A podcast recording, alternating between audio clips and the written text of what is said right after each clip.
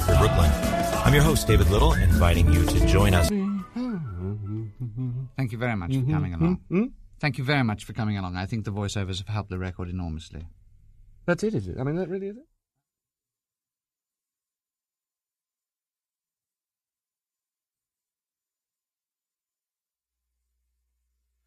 And welcome.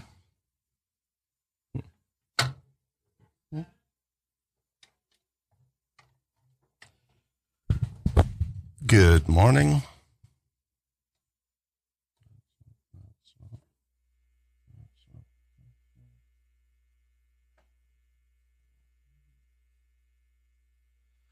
Good morning. Good morning. Good morning.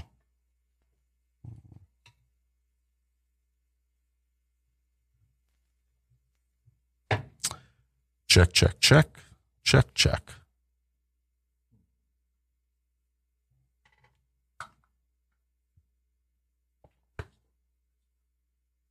Yeah, nothing's coming through. Hello, hello, hello.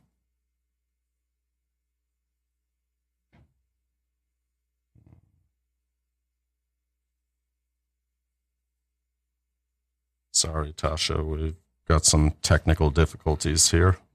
Mhm. You can? On the live feed? Really? Because there's nothing on the board. Okay. Well, thanks a lot.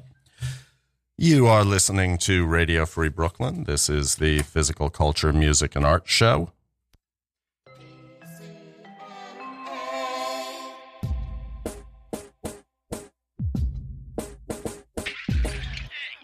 you got hot in my exercise Hey, you got exercise in my art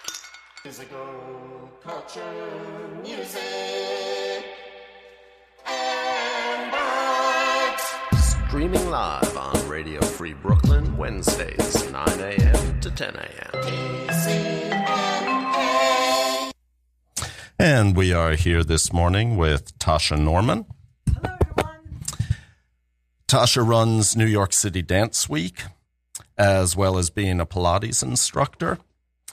Uh, welcome, Tasha. Thank you for joining us. I'm sorry I'm not seeing all my lights on the board here, Oh, so I'm not uh, convinced that everything is working, but hopefully it is. So we're going to fly by the seat of our pants here today. Let's do it.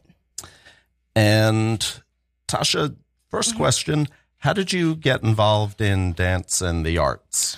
Well, I I would say I was born in the dance and the arts. Um, I started my dance career very very early uh, with the Marie Brooks Dance Company um, when I was about 11 years old, and prior to that, I was dancing and training and doing gymnastics. Uh huh. So I'm I started off as an athlete. I think as soon as my mother kind of pumped me out, I was dancing and doing backs backward somersaults. Uh huh. So um, because of all that energy, my mother put me into a uh, you know, a dance program, an acrobatics program, and I, I excelled in that just because I had a lot of energy. And then I joined a dance company and I trained at um, uh, Al, um, uh, oh my goodness, I just forgot. All these different dance companies are popping up in my head, but I just danced at different dance studios throughout New York City, um, throughout Queens, throughout Brooklyn, and throughout Manhattan.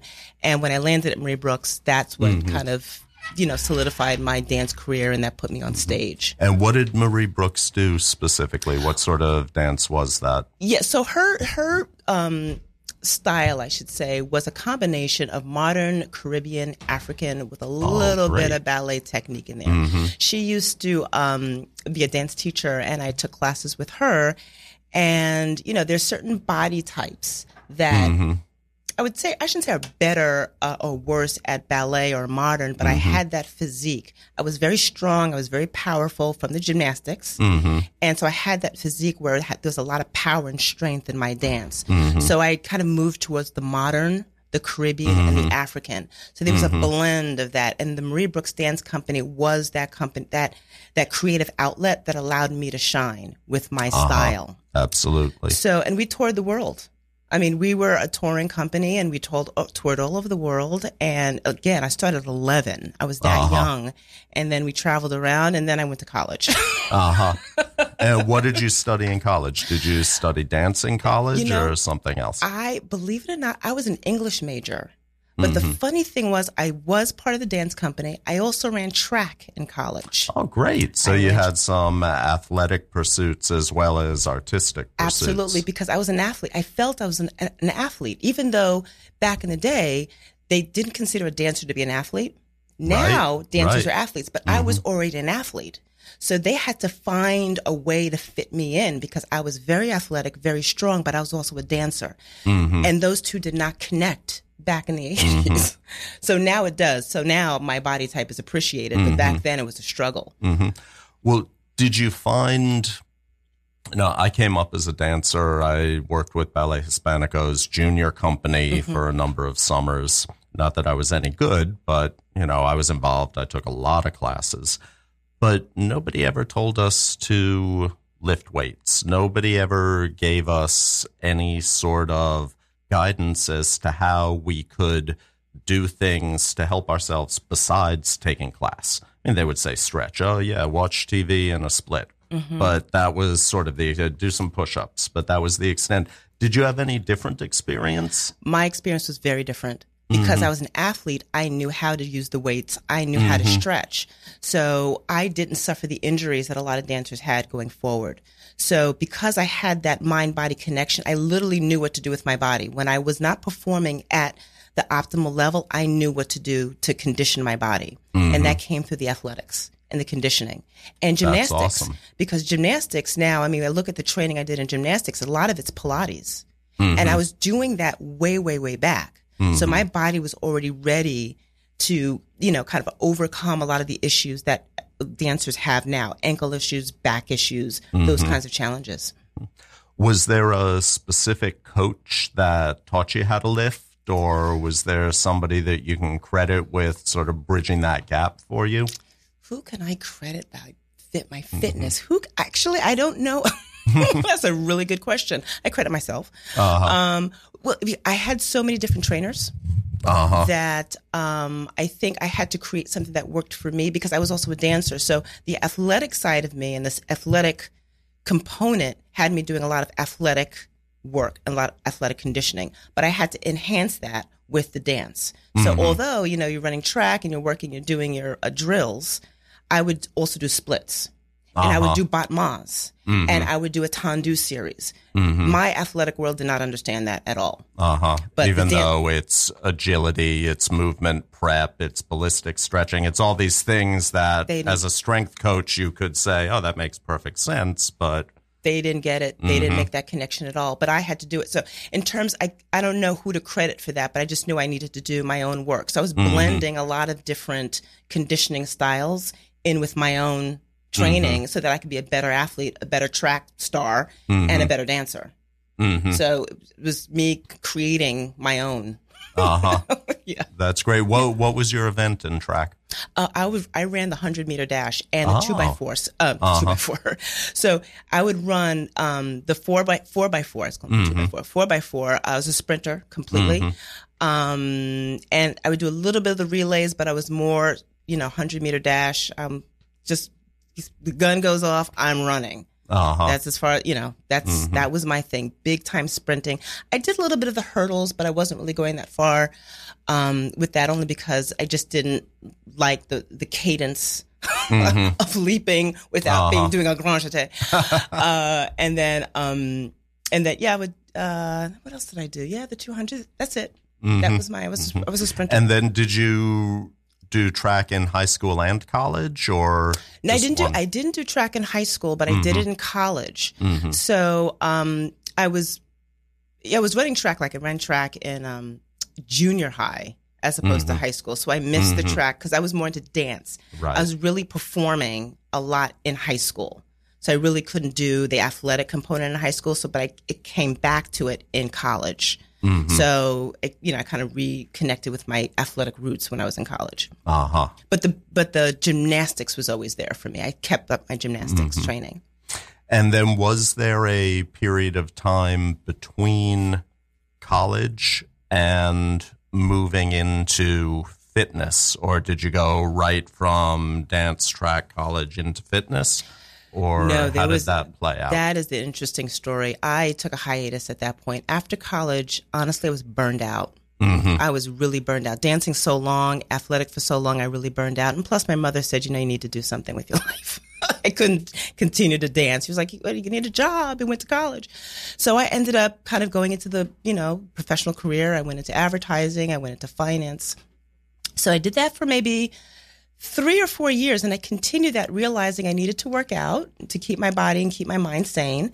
And I would go to different dance comp- different uh, classes at dance studios. Uh, then I went to um, a few, I joined a few gyms, realizing it wasn't enough for me. I needed something different because, again, at that time, there wasn't that hybrid of dance and fitness. And I needed both.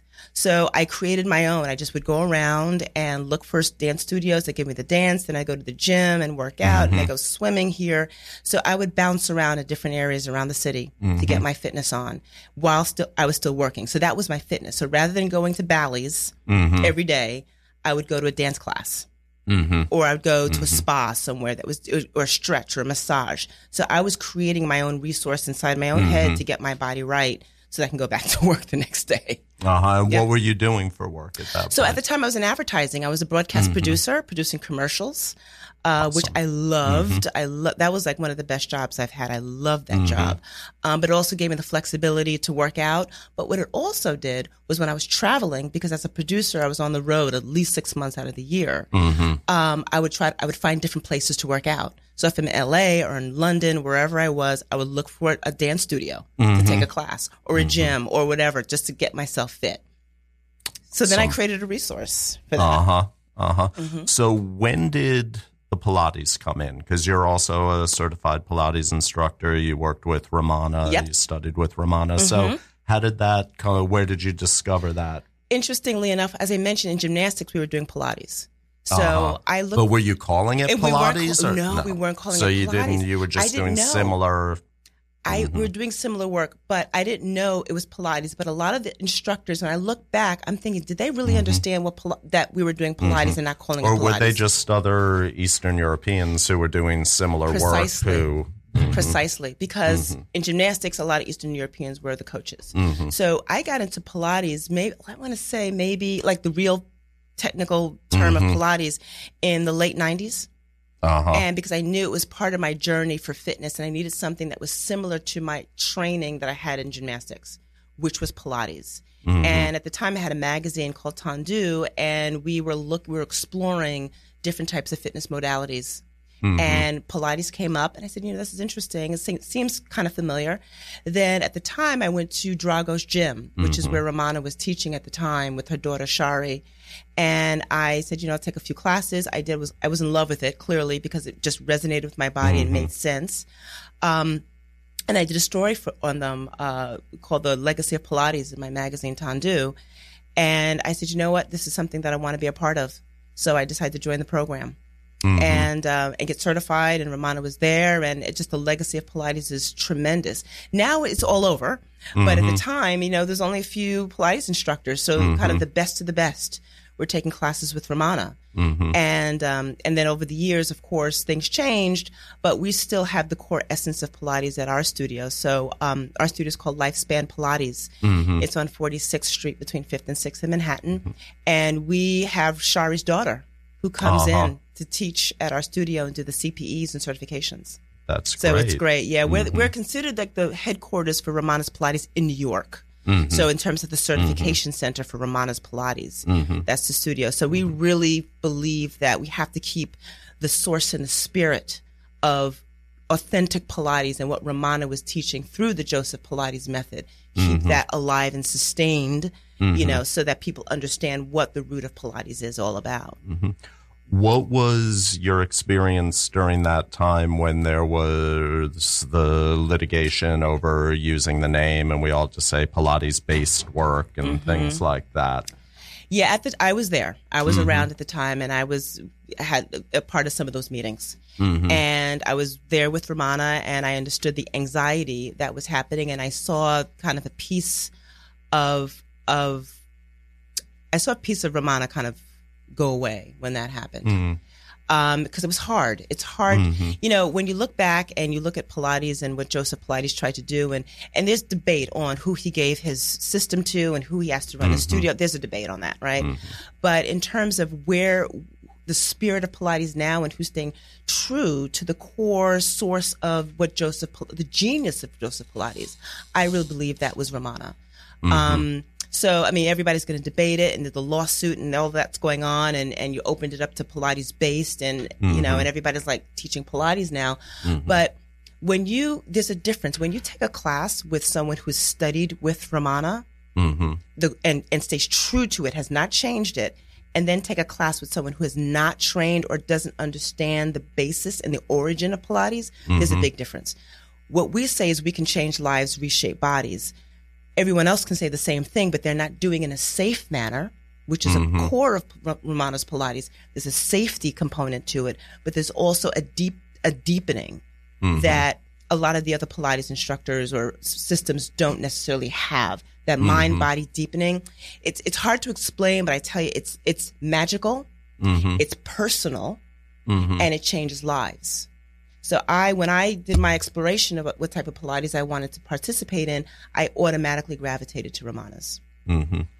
Uh, you know, this is obviously a much bigger subject, but one of the main differences that's come about since uh, that lawsuit and since we have the Pilates Method Alliance and all of these different things is the, I believe it's the more traditional approach of imprinting and spinal flexion and flattening your back as opposed to the maintaining a neutral spine thing.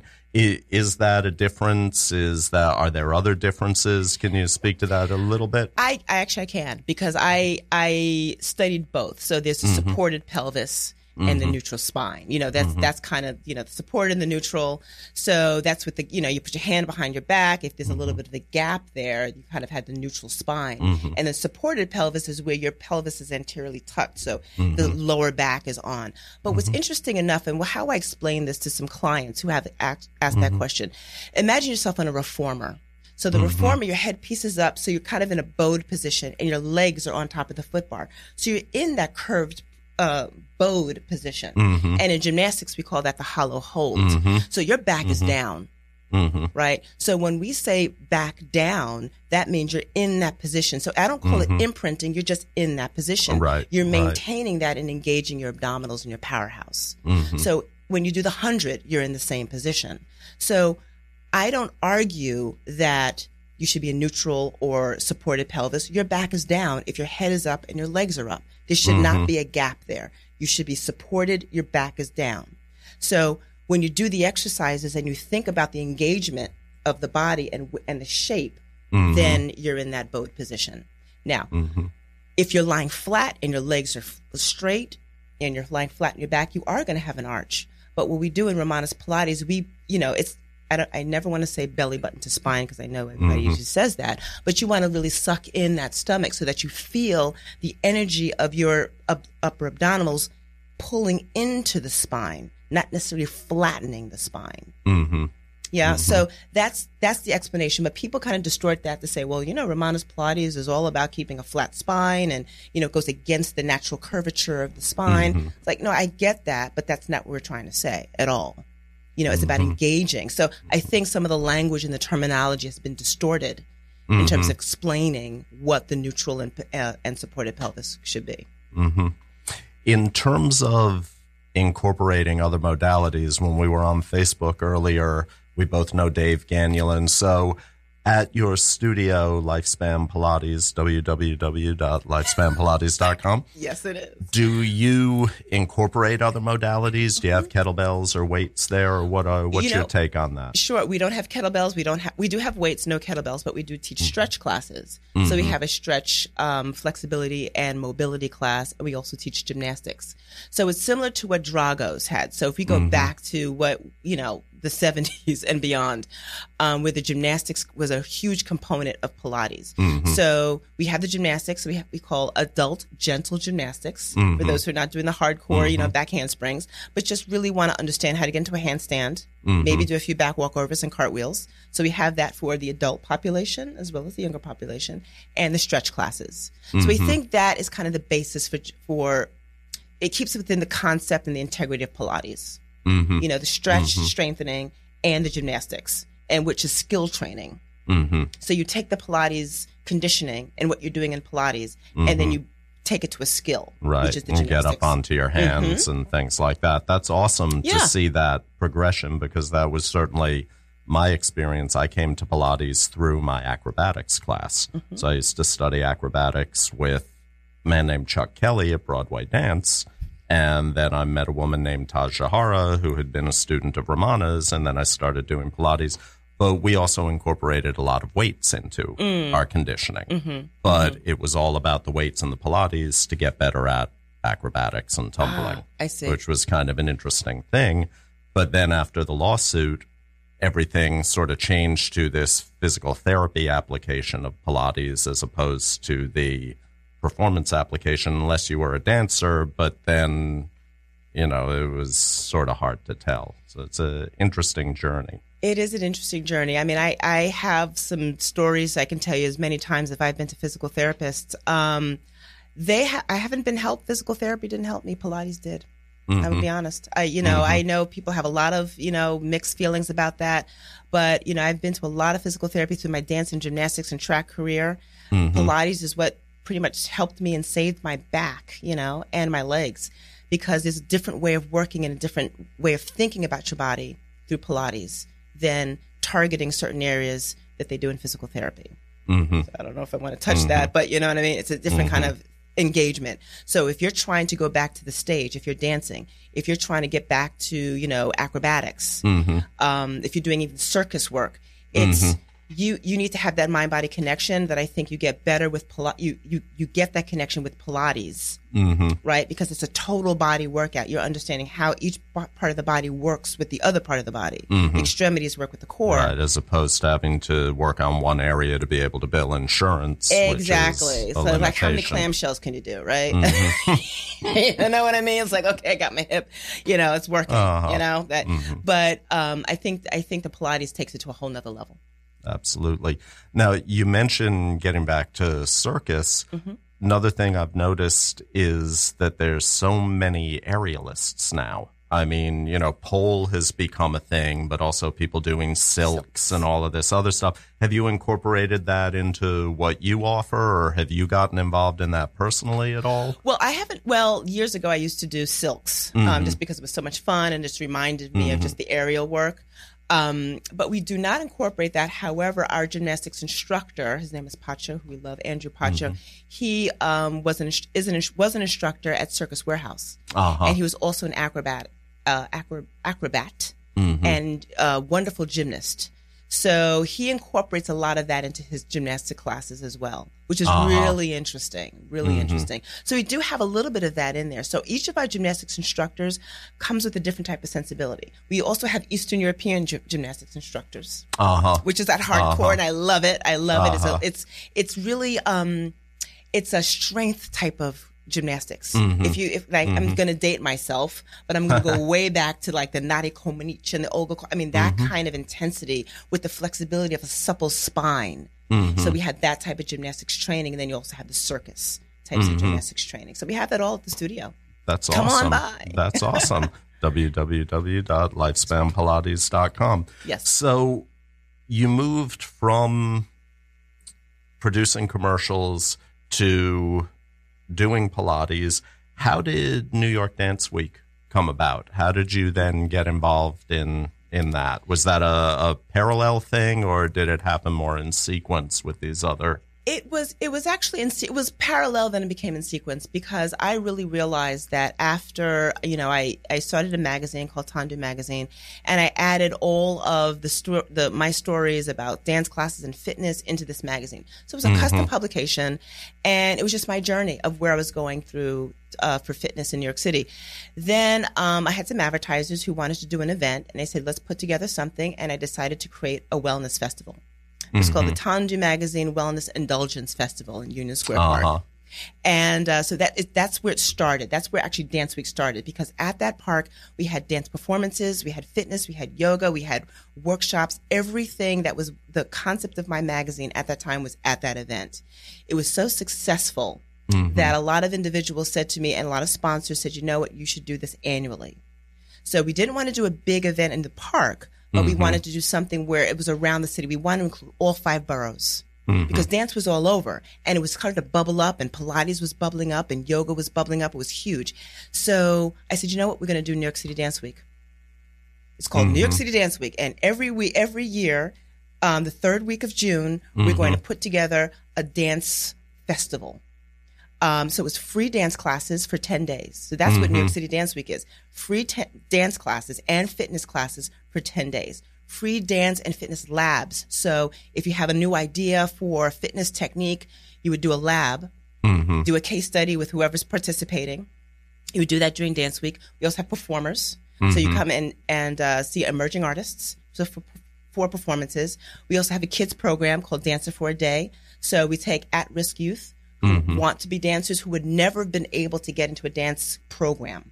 Uh huh. Never been, they would not have been able to make it, whether they just looked different or they something, they just wouldn't get there. We wanted those kids because they had that passion and drive to, to want to move. So we created the Dancer for a Day program and they have one day and they take classes all day. They get, uh, they see a performance at the end of the day. They have lunch, have a nutrition workshop. It's a, it's a, an immersion in what dance is all about. And mm-hmm. after that, we follow them, we track them, we bring them into dance companies and mm-hmm. dance programs, and they continue. So that was their chance awesome. of getting into. Yeah, it was mm-hmm. wonderful. It's my it was my pet project for someone like me who didn't have that ballet body, but I had a different kind of body, and and I had to fight for people to pay attention to me because I was an athlete. There's a mm-hmm. lot of kids who have that type of body, mm-hmm. you know, and, and they don't mm-hmm. know where to go because they don't have they don't have that sl- sleek look for ballet. They don't have the lines yet. You know, they really can't do the hip hop, but they could do the modern. Put it all together, and they can see a path. They can see a path to success, and that's what I wanted for that program. And that's a part of New York City Dance Week too. That's that's a real awesome part. yeah, also, that's the awesome part. Yeah, I love it. That's all Yeah. awesome, but that's just a So, how would somebody get involved with New York City Dance Week? I mean, first off, you know, I'm Joe Exerciser, Joe Six Pack. I heard is what we call people now who are average people. Um, and I decide, uh, you know, I, I want to try out some dance. Mm-hmm. Um, and there's this free thing. Where would I be able to sign up? Do I go to the individual studio or do I go to the website you co- first? go to the website. So you go to new, nycdanceweek.org. Mm-hmm. Okay, so that's where you start. So you go there, you take a look at the website, and there's a, a link for to participate. So I want to participate. You click on that link; it'll give you all the information. So it's free. So you just click, put your information in, Mm-hmm. and then what will happen is you'll then part of our email list. And when the Dance Week um, studios launch, when we launch the list, Mm-hmm. then you can select whichever dance studio you want to go to, whatever class, whatever time of day, whatever Mm-hmm. di- whatever whatever is available. You have access to those studios. Uh-huh. And do you sign up for them through the New Through, York through our, City through Dance, Dance Week, Week yeah, through our platform. Right. So what we do is we'll push that to the studio. So we'll tell the Mm-hmm. studios you have 10 people that want to sign up or 20 people. Some studios, however, we do have Alvin Ailey as one of our partners.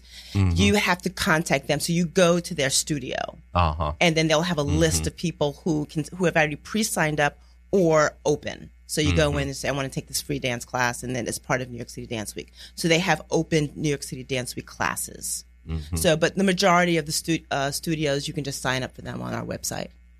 yeah, it's really it's super. Mm-hmm. simple. We try to make it super simple, so it's accessible for everyone. We have a mobile Mm-hmm. app as well, so it just needs to be simple, so you can try it out, see what resonates, and, Mm-hmm. and get an education too. And you're learning. So this is just like oh, it's a ten minute class. This is a full hour, hour and a half classes. Mm-hmm. You know, you're being taught by some fantastic instructors. Yeah, so you're getting top notch education in dance and fitness. So come in, do everything that you want to do, take advantage of it as much as possible. Come to the performances, do the workshops. It's all free. So just you know take take advantage of those ten days. And that's the third week in June. Third week of June. So it starts this year. It's June thirteenth through the twenty So it's always the third week of June. Awesome. year, yeah. And could you give us the website for Lifespan again and Sure. also the New York City Dance Week website? Yeah. So Lifespan is www.lifespanpilates.com. And also Lifespan is the headquarters for New York City Dance Week, just because I'm the owner mm-hmm. and I own New York City mm-hmm. Dance Week. And for New York City Dance Week is nycdanceweek.org. Awesome. Thank you very much. You're We're going to take Vincent. a little break now, and we will be back momentarily with our second guest, Jeff Fine. Uh, Jeff is a psychotherapist, nutrition counselor, and a personal trainer as well. And he does some really great work with his clients. So we'll come back and talk to him in a minute and uh, potentially also keep on talking with Tasha.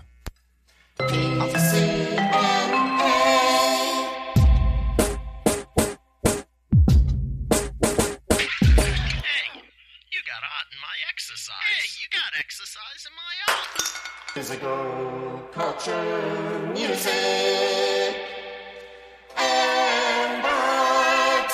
Streaming live on Radio Free Brooklyn, Wednesdays, 9 a.m. to 10 a.m.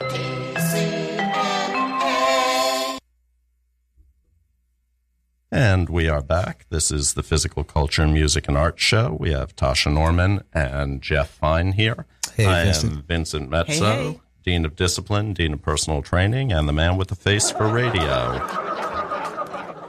So, our next guest, Jeff Fine, offers more than traditional psychotherapy that just focuses on the mind. He received his BA in psychology from Syracuse University, along with a master's in clinical social work from NYU.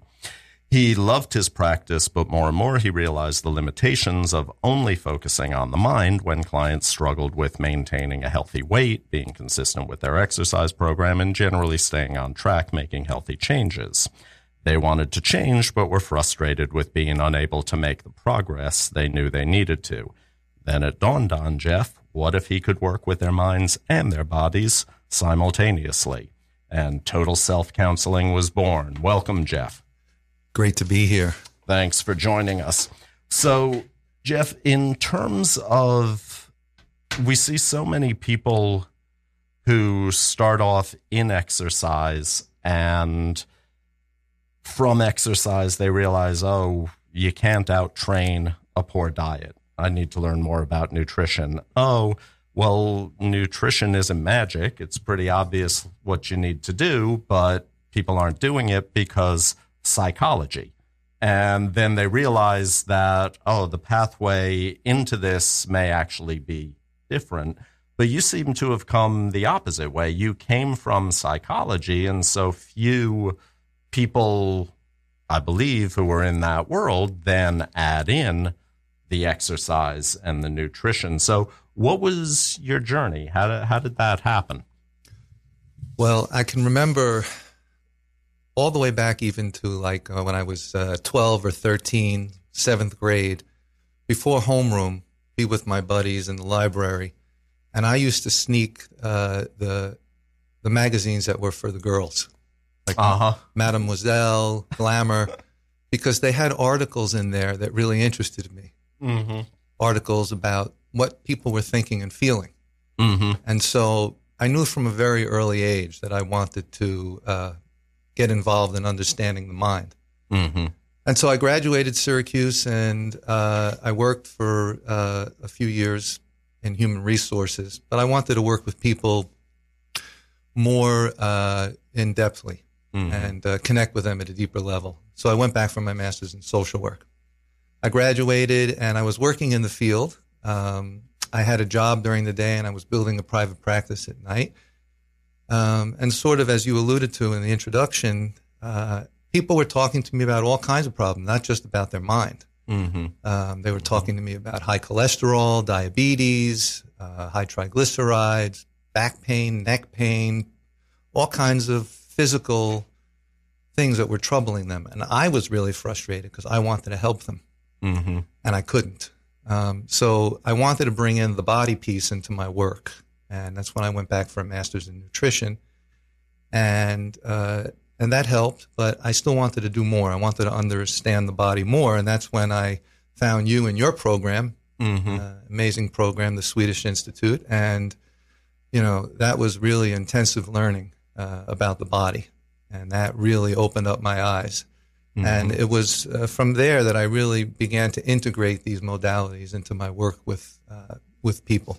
hmm How um what sort of roadblocks have you had to combining these things? Because it seems obvious to put these things together, but that's not really the way our healthcare system works. I mean, we were talking with Tasha before, you know, you go to physical therapy and in order to bill insurance, they have to tie everything they do to this one area of your body and they do their best to do that, but it's difficult. So how can you what what are some of the roadblocks? Well, uh, you hit the nail on the head with insurance. Mhm. Um, there is no real insurance that can cover me for the integration of work that I do. So I've had to piece it together. Mm-hmm. And uh, I actually stopped taking insurance. Uh-huh. And, you know, if people can get out of network coverage, great.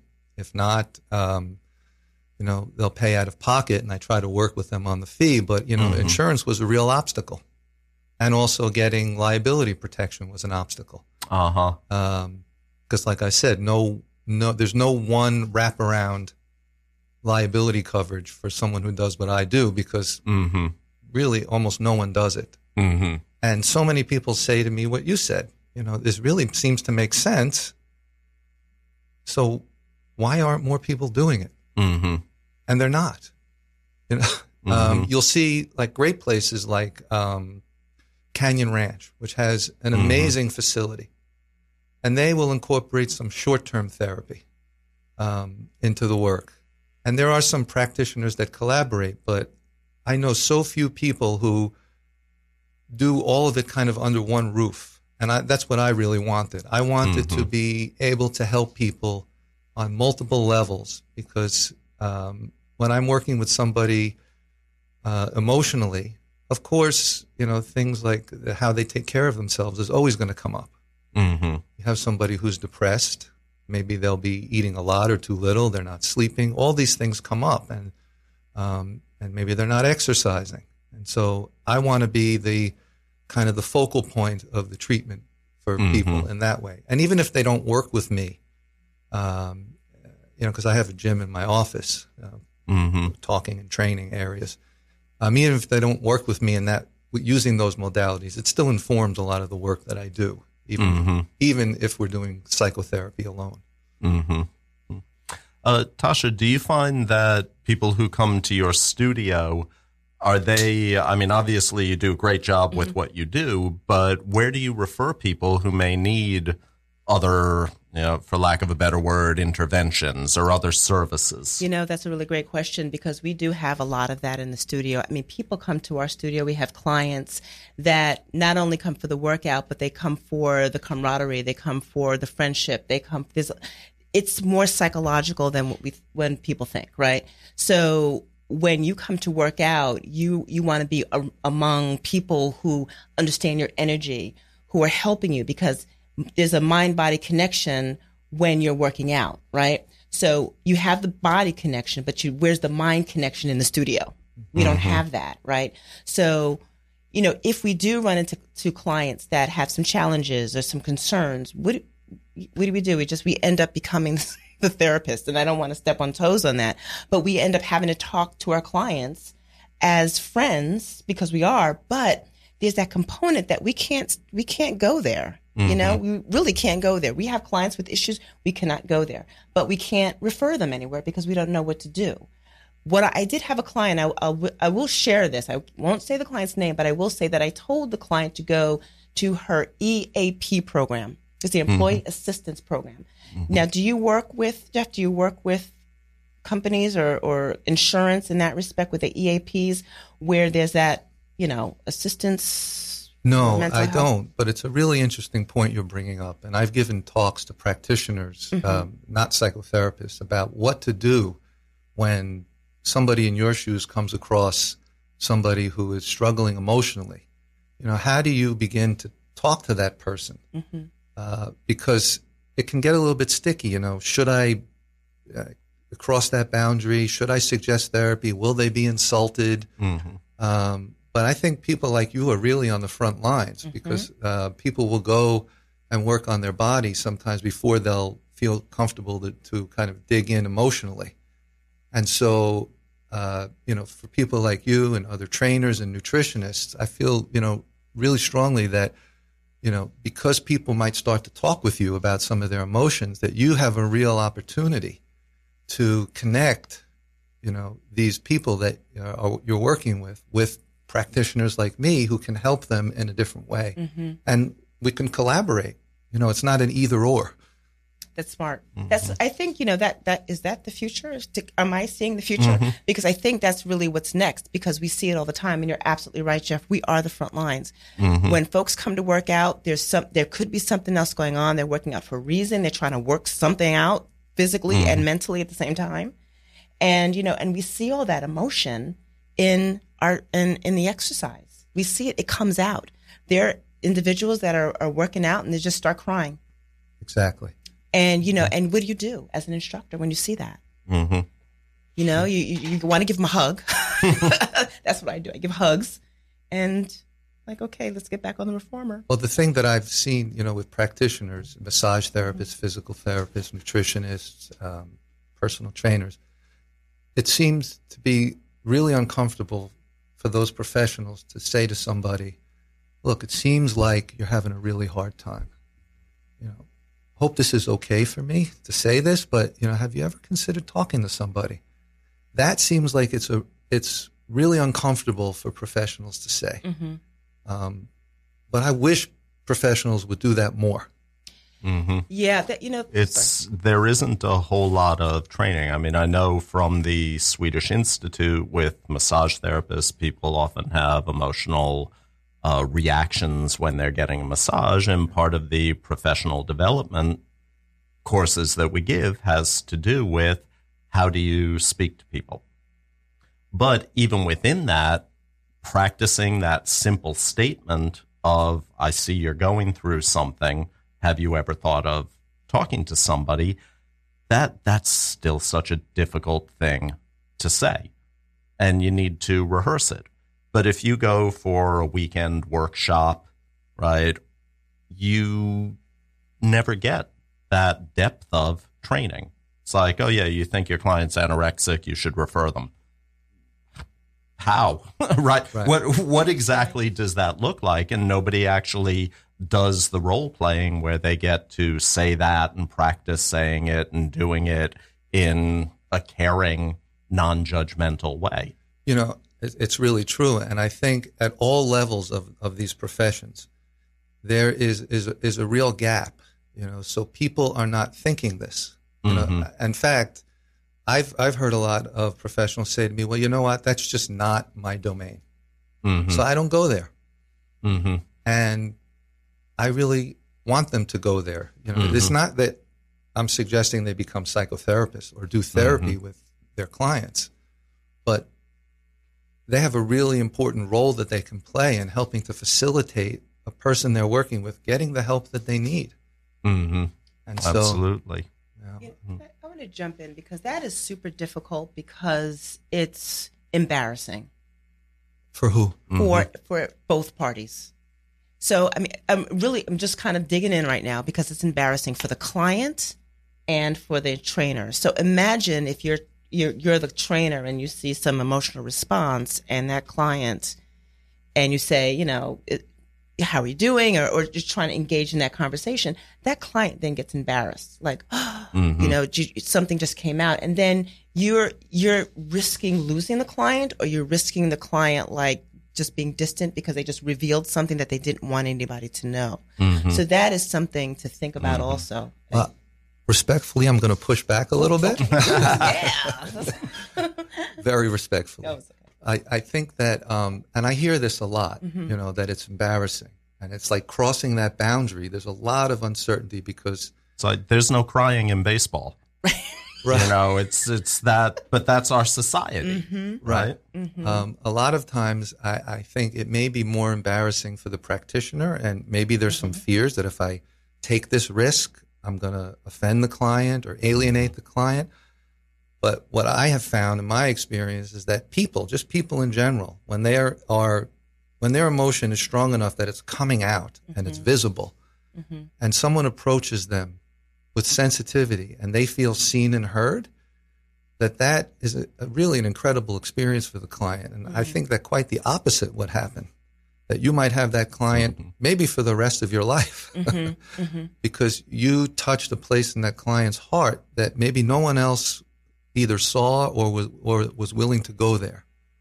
Um, so anyway, mm-hmm. No, I no, I mm-hmm. agree. Now that you said that, I agree with you completely. Okay. I do. No, I do agree. I have but a just- convert. No, mm-hmm. you do have a absolutely. I just think that there's another side to that too, where just you know what do you do. But I do think the training becomes important, and a way to communicate that the openness, I think, is really super important. I think There's the training the training is so important, Yeah. and it comes.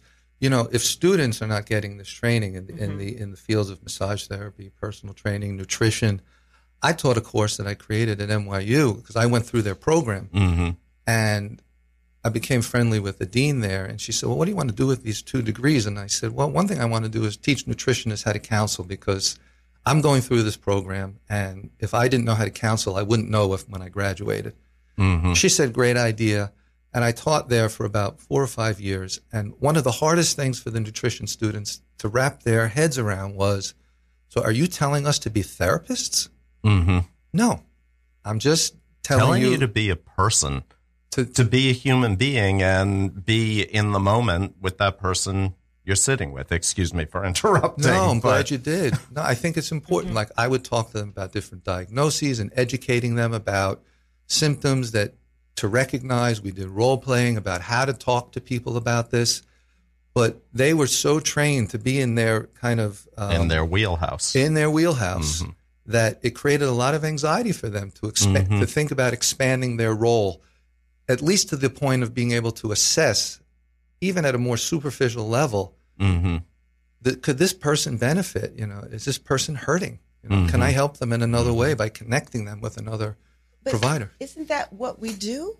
I mean, Uh, we would hope. But that, but that Mm-hmm. is the job. I mean, if you are working with an individual, you are taking them all on.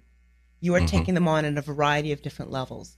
Fitness, health, you're taking them all on. As Vincent said, you would hope. You would, but that, but that is our role. So don't, maybe there needs to be a shift in the thinking. Well, there And even the- absolutely does. Yeah. And because I think to your point, what you said is that there are kind of internal obstacles for the practitioner. There's a sense of, am I going to offend? Again, not to beat a dead horse. Am I going to def- uh, offend? Am I going to alienate? Am I going to lose a client if I take this risk? And so there are some things that practitioners need to understand uh, in order to be able to think about that more regularly and, and to, to know how to do it. And you're going to create that program for us, right, Jeff? That's right. That's right. or Let's- Vincent. The, I mean, this is the thing. You know, we do a great job at Swedish Institute teaching massage and personal training and our newer programs. By the way, Swedish Institute underwrites this show. You can contact the Institute at www.swedishinstitute.edu for more information. But everything is in a wheelhouse. The elephant in the room mm-hmm. right now is it's not just about the practitioner. It's about our society. We were talking about a physical therapist. You know, you come, you have a diagnosis, and they need to treat your knee because you have knee pain. And if they want to do something at your hip or something with your abdominal muscles, they need to be able to write that up and relate it to the knee. And even though they know that you probably need to lose weight because that'll take some of the pressure off your knee, they can't give you a treadmill program and tell you how to take your heart rate during exercise because it's not directly related to the knee. So when people go to schools, this is your scope of practice. This is the standard of care and this is the scope of practice. And be very careful not to go out of your scope of practice because you might get sued. You might lose your certification, use your license. Somebody may litigate, litigate against you because you've gone out of your scope of practice. And, you know, to be honest, I'm saying, whew, thank goodness, because I'm really uncomfortable talking to people about their feelings.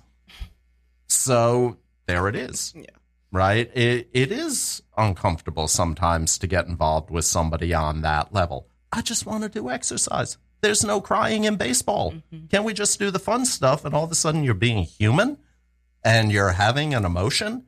And now that makes me maybe a little uncomfortable, but I can get out of that because, you know, it's not my scope of practice. So that gives us an out. But at the end of the day, then how are we holistic? How are we working with mind, body, spirit, however you want to think of it? If that's the way our society ultimately is set up and that influences our thinking as practitioners. Well, I can tell you that um, as I began to kind of create this model for myself, uh, I got a lot of skeptical brows, you know, uh, especially from other colleagues in the field of psychotherapy, because uh, they say, You do what? They come, you change out of your shirt and tie and, and you're in workout clothes with them, and, and you put your hands on them? Well, to cue and to stretch and isn't that um, you're having a dual relationship with the client? You know, all these things that we learned are, are you know unethical. Mm-hmm. And I had to say to myself, um, I searched in my heart and I said, this is not in any way a threat to the client's well-being. I'm not um, breaching, you know, boundaries in a way that doesn't make sense for this client. I take it case by case. I'm very careful about who I work with and how uh, and what modalities. Um, that's because everyone starts with uh, psychotherapy with me, so I can understand what they need. Um, but you know, to put your hands on a client Mhm. as a That's psychotherapist, deal that's a a, big breach of yeah. boundary. Mm-hmm. How do you maintain the therapeutic frame? I've been asked many times. You know, well, a lot of therapy happens when we're exercising. Mm-hmm. You know, when you see somebody, you know, like you were saying, you know, somebody starts to cry during a workout. Well, what's going on? We can stop and talk about it right then and there. Um, I asked somebody to try to do something, you know, maybe jump up on a box, and they just kind of hang their head low and say, "I don't think I can." Now we're getting into self-esteem, self-confidence, sense of physical capability, and so all this is coming out around the body. But I can deal with it there too, the mind. Mm-hmm. Mm-hmm. It's also interesting, you know, in your dance training, Tasha, it's so obvious when I went to acting school and when I did theater and theater games and all of that stuff. It's all about how the movement is related to the emotions. And the movement brings out the emotions. And the movements demonstrate, communicate the emotions, and yet do three sets of 10, but don't feel anything. Isn't that interesting? Yeah, that's it's you know the way you uh, kind of explain that is that interesting parallel because in dance, you know, you're in touch with your feelings, and I remember performing. The choreographer would give us a story of wh- of what we should be feeling or what that character is supposed to be. You got that story in you, and your emotion. There's an there's a person that you're attached to as you dance, right? So you feel that emotion, but then with, at the end of the performance, you got to turn that off. Very hard to do. Very hard to mm-hmm. do, especially in when I was doing modern and Caribbean and African. It's hard to turn that off. So you live with it. Same thing in fitness. You, you're there. That that adrenaline, that same energy that when you're dancing on stage and acting, whatever you're doing, that same energy. It's the same thing. Whether you're dancing in fitness, you're doing 100 push-ups. That that adrenaline is the same.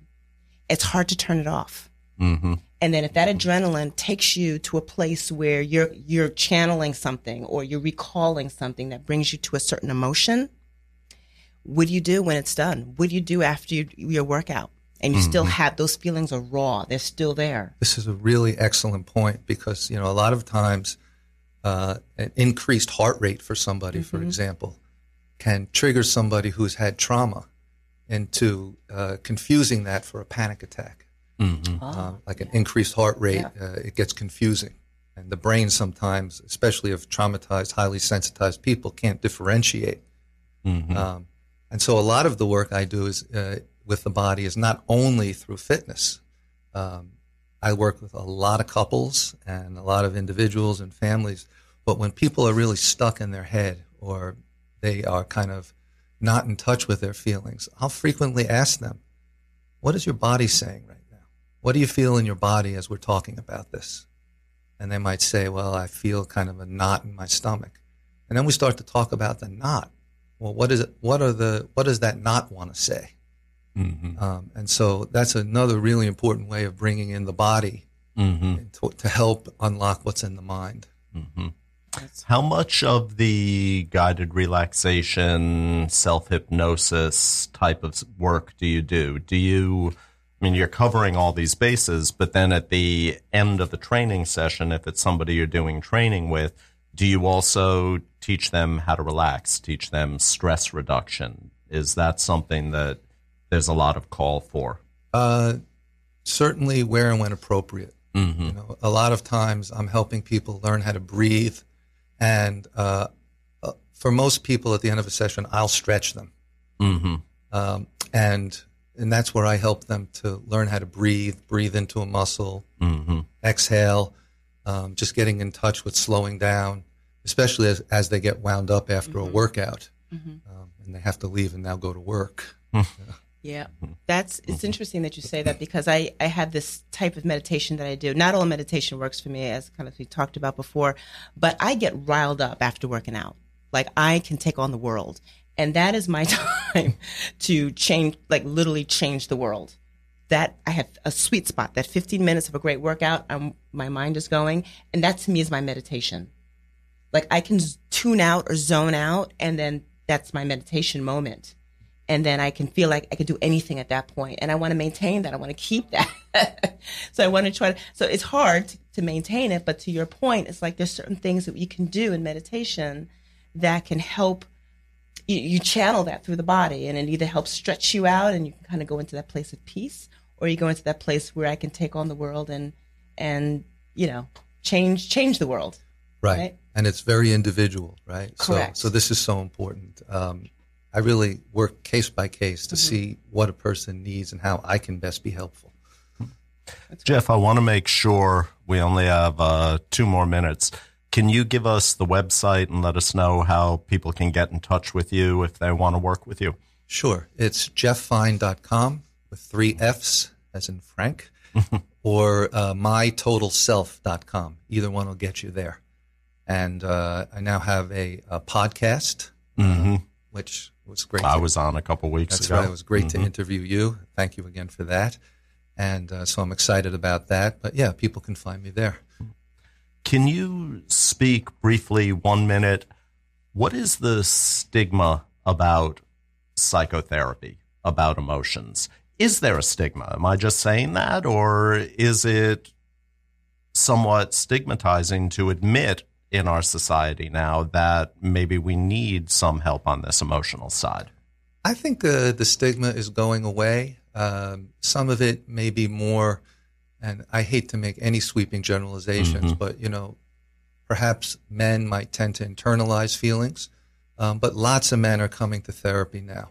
Um, so I don't know if it's as much about stigma as as getting in touch with what's inside and how scary that can be. Mm-hmm. Um, and that might be what really gets in the way of people coming because Mm-hmm. therapy, psychotherapy re- represents change, and change can be really scary.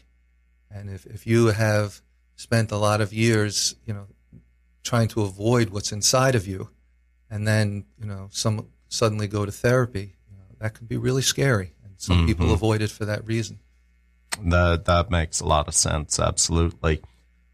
This has been the Physical Culture, Music, and Art Show on Radio Free Brooklyn, streaming live. Radio Free Brooklyn is a 501c3 organization, and you can make a donation at the website www.radiofreebrooklyn.org. I'd like to thank our guests, Tasha Norman. Thank you, Tasha. Thank you, Vincent. And Jeff Fine.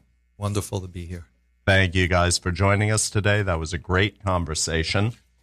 And we will be back with more guests exploring the nuances between our physical culture, exercise, and artistic pursuits.